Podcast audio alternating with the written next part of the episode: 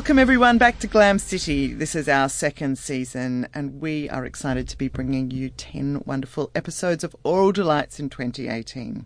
Now, as you know, because I'm sure you're avid listeners, here on Glam City, we lift the curtain and take you behind the scenes to reveal the marvellous archivists, curious curators and purveyors of cultural heritage who are working in galleries, libraries, archives and museums across Australia. And yes, if you are paying attention, that is our acronym GLAM Galleries, Libraries, Archives and Museums. Now, on this episode of Glam City, we are going to hear from a respected publisher and now author about a book she has written on the history of 2001. Uh, Philippa McGuinness is the executive publisher of New South Publishing, an award winning press that specialises in publishing non fiction, including history. Yay! She's also just written a very personal history of 2001, the year that changed everything. Thank you for joining us, Philippa. It's an absolute pleasure. You are very well known in the glam sector as a publisher of histories. Um, what prompted you to write a history? Um, the really glib answer is I thought, well, how hard can it be? you know, having published tens, hundreds of books of history. But that's not really true because I know it is hard. It's so hard. Um, but I had an idea. It's as simple as that. And I write about this a bit in the preface where I talk about sitting amongst historians at a conference. And I don't get to many conferences really because my job is quite busy and demanding and there's just not time but my mind wandered, and all these um, historians were talking about the books that came out of the bicentennial year. And it just got me thinking about the books that focus on a particular year. And, you know, I'm running through all these big dates, you know, 1066, 1492, you know, all the kind of the hits um, of all the years. And I was thinking, what would be a more recent one, a year that was really interesting? And 2001 popped into my head. And at that point, I thought, I will have to find someone to write that. That was truly where, you know, my, my thoughts were, were headed. Um, who would be good? Who could take that on? Who could write about Al Qaeda and Tampa? You know, who's somebody who could who could take all that on. And then I remembered my own personal tragedy. And it really was a moment where I thought, oh my God, I need to do this myself. And that thought was terrifying. It was exciting and exhilarating, but it really was terrifying because I'm surrounded by all these professors who've published millions of peer reviewed words between them. And I'm thinking, I'm not worthy. Who am I? And then to get back to my original thought, I think I really did think, well, you've done this many times on the other side. You've watched books evolve. How hard can it be? It does start with a, a very sad personal story. Can you explain what happened and also how you thought that sad tragedy kind of would filter into the work, I suppose? Yeah. We were living in Singapore in 2001 and I was pregnant. I was very pregnant. And just after Christmas, when I in fact thought my baby was about to be born, um, he died in utero. And stillbirth is really quite common, much more common than people realize. And at that time, I, I don't think I'd ever heard of a woman having a stillborn baby. And of course, then I realized it really is very common. And, and I personally know quite a few women to whom this has happened. And because of the silence around it, after Daniel, our son, died, all kinds of people came out of the woodwork, I suppose. You know, friends of my mother's would say, Oh, I've never really talked to anyone about this, but that happened to me, you know, 40 years ago or mm. whatever, and it was really shameful. So that, I guess, in some ways is the heart of the book, and it was personally challenging, but in a way cathartic for me to write about it after, you know, really quite a long time. And a lot of people who know me pretty well probably don't know that this happened unless, you know, they happen to be on my email list or in my close circle in, in 2001. So that was a part of it. But the bigger point is that because I think it was a year that for a lot of people did throw up a lot of emotion because of 9 11, we felt this incredible uncertainty and anxiety. And even though people are killed in great numbers, horrific numbers, every day across the world in different kinds of wars. There was something about this that really touched people and affected people. So, writing about the grief and loss associated with that and my own grief and loss kind of all got mixed up. Mm. So, you're sort of talking about the way that national narratives or global narratives of time were iterated in a personal very individual narrative about grief and time. Yeah, that's true. Um, but I am also writing explicitly about these national narratives as as well. So I'm sure that, you know, some readers, perhaps some historians will think, well, she's really having a cake and eating it, you know, doing both. But for me, that's how we live. You know, you can have this really profound thing happen to you in your life on the same day that you're watching asylum seekers being forced to get off the boat on Nauru. And do you think many academic historians are not so good at combining those two I th- lived experience? No, they're not. And why should they be? Because that's not their project by by and large. But also, I think academic historians are trained out of doing that really explicitly. And that's fine. You know, even talking about my personal story now, this is actually the first time I've done it, you know, into a microphone. Um, because the book's not coming out for a little while and it's, it's hard. It's hard, you know, not, not every, but I've chosen to do it, but not everyone should have to say, well, I happen to be writing about something that happened in 1968 or 1940 or whatever, you know, on the world stage, some global event. Therefore, now it's my duty to write about some terrible tragedy that happened, you know, in my own family. That it shouldn't be compulsory, but it is an interesting way to, of thinking about how we experience time and how we remember and all those kinds of things. And I think it does touch on something that is um, a very human trait, which is uh, remembering bigger narratives through the prism of our own personal experience, and also remembering national narratives through the prism of our families. So it's a very, what should I say, vernacular reading of the ways we do history, in fact. Yeah, absolutely. And um, I was really I suppose I was aware of that as I was writing. It wasn't, well, I'm going to sit down and write a vernacular, you know, account of how we remember history. No. I don't think I would have had that phrase in my original proposal, mm. but I was aware that that was kind of what I was doing because I'm not dispassionate mm. about any of this. Yeah, you know, I pop into the story, I hope not too much, but you know, at, at various points along the way and often to express emotion because, you know, something, even when I was revisiting it through the newspapers or recollecting something that happened at the time that had nothing to do with me directly, I would find myself thinking, oh my God, that is terrible. That is just the worst thing. And I would write that because I assume other readers felt that too. And we're all you know, sitting around going, what the? Mm. So Pip now is quite a character in 2001, the book. I think so. So tell us how it how the book works. You start off. It's got twelve chapters, but are mm. they twelve months?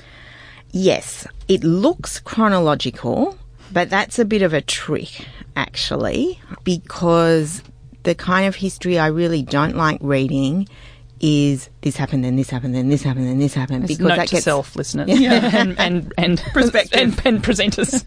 because it, it can get a bit boring. You know, like I'm interested in themes, but having published hundreds of books, I knew that 12 chapters really was a pretty good number of chapters for a book. And lo and behold, a year has 12 chapters. So I didn't want to be too clever about it. So what I have done, apart from September, which is all about basically one or two days, 9 11 and the next day, so the 11th of September, and the few days perhaps that followed, but it's very much in the moment. And the December chapter where I write about Daniel, it's thematic. So in general, I pick out something that hooks in, that happened in that actual month that hooks into the broader theme. So for example, there's a chapter on religion, which went in completely different directions to those I thought it would go in. But George Pell became Archbishop of Sydney in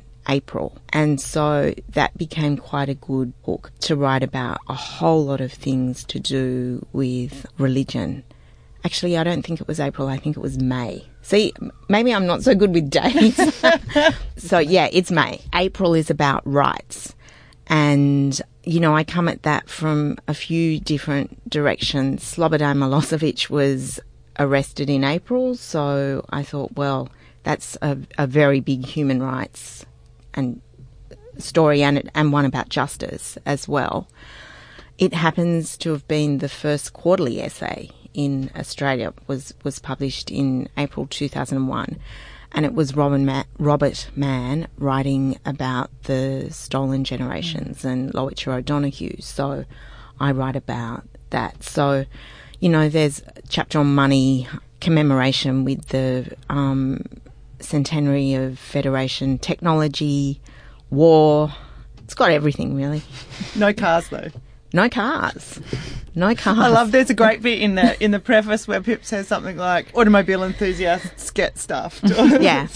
Petrol heads. Petrol heads. Sorry. Soz not soz. I fe- as I was reading it, I was thinking aloud. You know, it brought back lots of personal memories. 2001 mm. was a big year for me as well, personally, but also memories of being a political actor student mm. in 2001. And I was thinking, is this book for us who lived through it? Is it for our social generation who remember 9/11? Um, how, or is it for our children's generation or, or the children of or the children that many of us might be teaching or you know seeing as our own or nieces and nephews and so on are they going to read this because for them you know 9/11 is on a TV like the moon landing is for some of us who didn't live through yeah, it yeah exactly.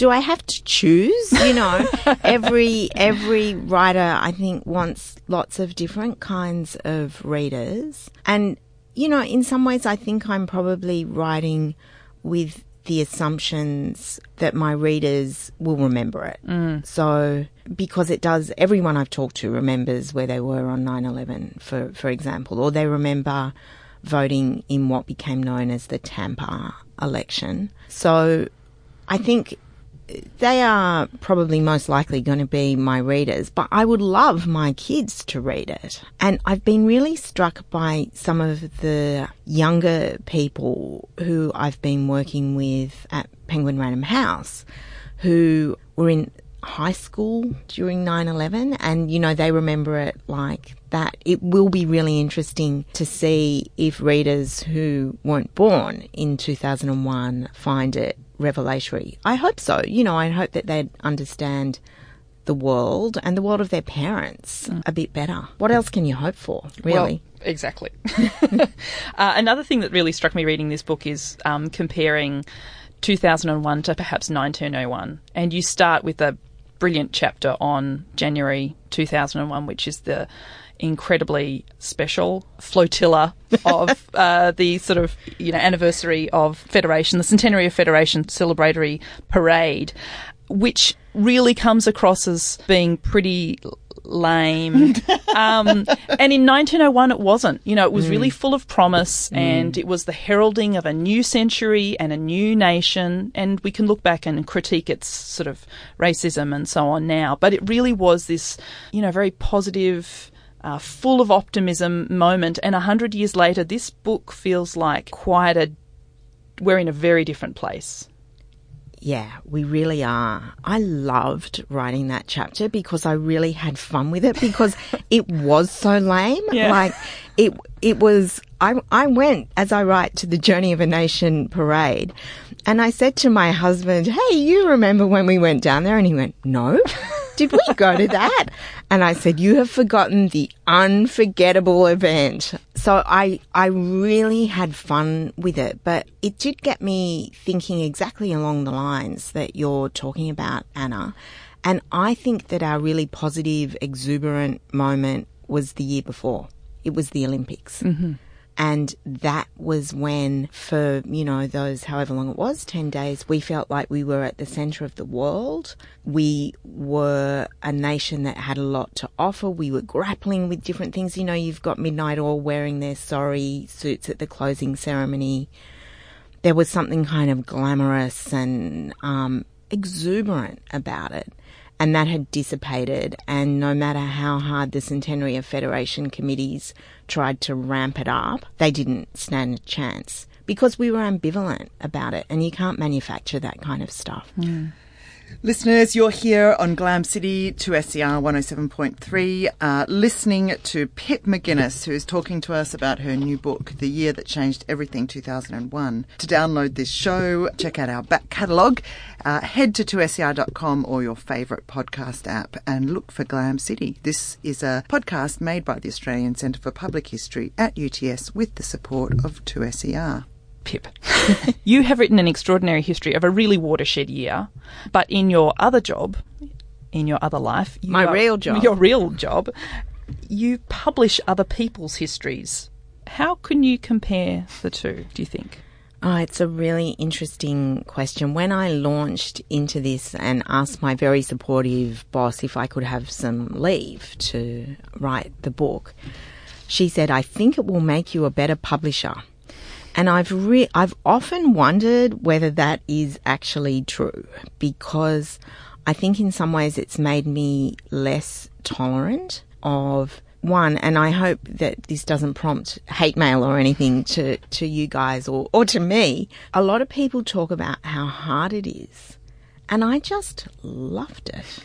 I could not have loved it more, even when I was writing about really different, you know, difficult things and not just the personal things, you know, like writing about Afghanistan, I found incredibly distressing because you think, goodness, how much can people suffer, really? But still, just having command of my own project on my own terms was exhilarating. I just loved it. I used to really look forward to my writing days and I would sit at my desk and I wouldn't move. You know, I was just like in this frenzy. So that may have made me less tolerant towards people saying, Oh, it's been really hard. I've had so much on. And I'm just like, just do it. You know, it's, it's, it's actually really fun.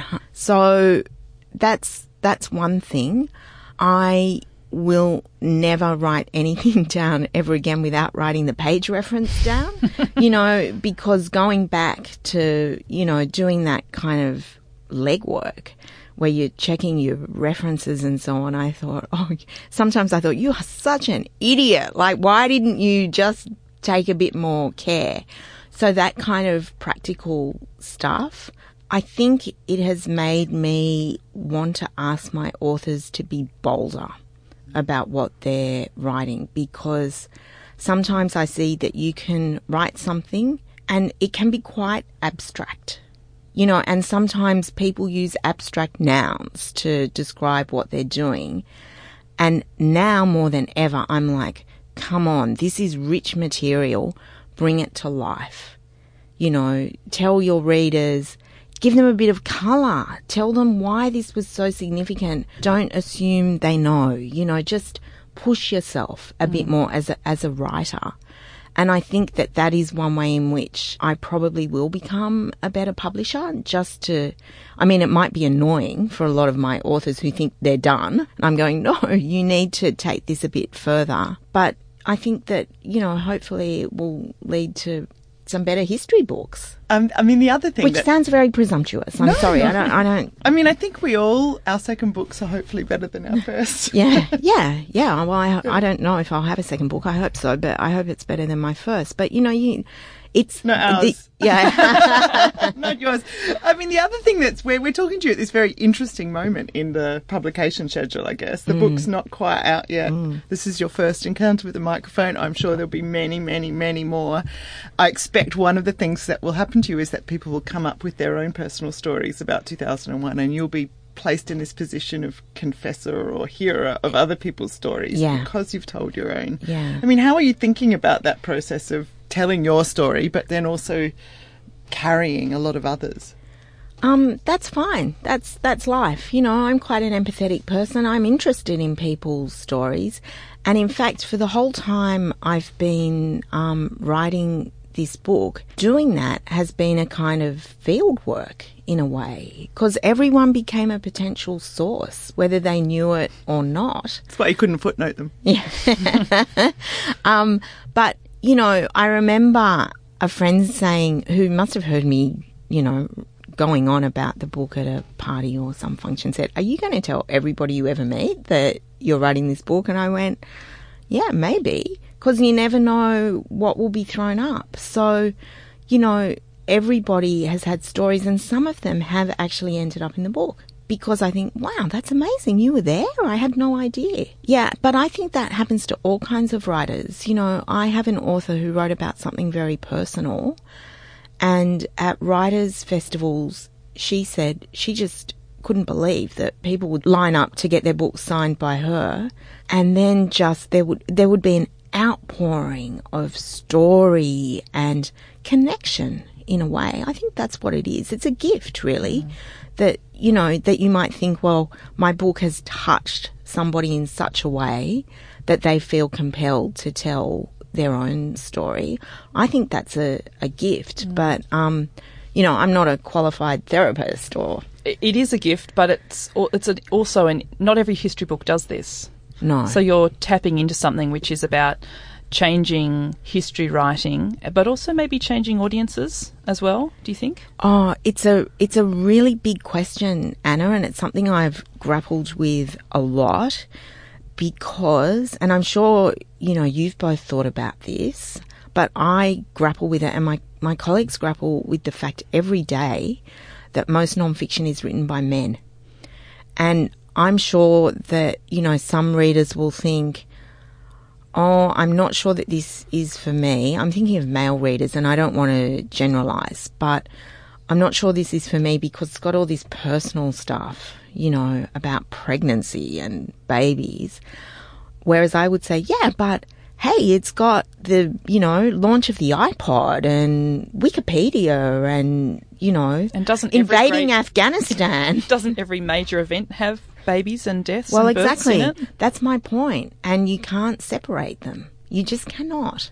So I, I think that it, it's also something I imagine that the publishers are grappling with. You know, how do we, how do we pitch this? You know, is this something for, you know, do we get a speaking at the Lowy Institute? Well, no, because I don't have high level contacts in Washington or, or whatever. Or do I do a podcast at Mamamia? You know, it's, mm. Or perhaps both. Perhaps audio. well, that's I'm an optimist, but Tamson, that's exactly what I've you know, I thought, well, why can't I have both? We're complicated people, you know, women and men. It's not like no, we we only read about you know geopolitics, or we only read about you know personal motherhood stories. You know, you can have both. And uh, we need a society that has both. let's let's be Well, more. yeah, we'd be a better society if we were more explicit about that. I think. And it does have, um, in some ways, Father's Day written all over the front in terms of 2001. I mean, if I think back through those other books with dates on the front, that is a sort of target market for them. So I personally hope that every child in the in Australia buys this for their father, and they then read it. Yeah, I hope that too. In, you sneak in something else. So, as you know, we're coming to the end of our show. For those listeners who, uh, you know, press dedicated. play every week on uh, Whooshkaa or uh, iTunes, we have a Glam Slam segment where we talk about what's happening in our own diaries in the glam area. Coming up in Sydney. Tamson, what's up for you? Well, I am actually taking an audio tour uh, as opposed to taking my body somewhere. And I'm going to be listening to the Marvellous Melbourne podcast, which our friend Andy May at the University of Melbourne has been putting together. Oh, I've heard about this. Yes, and it, it does have a quite snappy title that rolls off the tongue, doesn't it? It combines stories, interviews, and personal reflections that interest and inspire people to think about Melbourne, its history, and its suburbs. Now, I don't want to give too much away because you have to go listen, but um, they are particularly fond of a segment called It's Elemental, which is perhaps a bit like our Glam Slam, but quite different. But Well, cooler. But cooler. and apparently, this is where Andy goes gets down to the essentials of the way the city's made, both its environment and its natural form. So I think it's like a dream for any planning nerd, which of course. I'm not, but I might be after listening. So they're working on their first season down there with three fantastic episodes to, to find on iTunes or wherever you get your podcasts. And if you are interested in Melbourne out there, listeners, we recently discussed a bit of Melbourne history on our Glam City podcast with uh, Elizabeth Humphreys, didn't we? yeah. Uh, the memorialisation of, of the Westgate Bridge. You can press play twice. Twice. Very good. What about you? What are you? Oh, me. I am going to the Weave Festival of Aboriginal and Pacific Cultures at the Australia Museum, which looks awesome. They've got heaps of workshops, uh, lots of activities, a fantastic exhibition. So check it out, Australia Museum. Brilliant. I've seen it all over the Twitter. Yeah. What about you, Pip? Well, there's always so much happening. Um, but I'm heading to the launch of the Sydney Writers Festival, and I just know there is a lot of history um, involved in the program this year, and it's at Carriage Works at the end of April and the beginning of May. We always have lots of book launches and events, so the whole year is punctuated um, with them. And I know around Anzac Day, we're launching a really wonderful book by Mark Johnston called, called An Australian Band of Brothers. Um, and it's about the emotional relationships within a battalion, and it looks particularly at three men. And I think it's really moving and terrific. But I guess I'm most looking forward to my own book launch. Um, so that it's it's very nice to be on the on the other side. Um, it's exciting and slightly nerve wracking. So when is well. that? When is that? Do you know? Well, the book is being um, launched, so it will be in the shops on the 28th of May. Um, and there will be various events um, about the place, but I'm hoping to have a kick-ass launch slash party in um, the middle of June. Brilliant. Okay, so we can all get a copy and take it for signing. Oh, you bet! Thanks so much for joining us today, Pip. It's I've been- loved it. Yeah, it's Thank been you. really great. Thank you. Been super. And that's it for today. So glam out, everyone. Glam out. Glam out. Glam out. Glam out.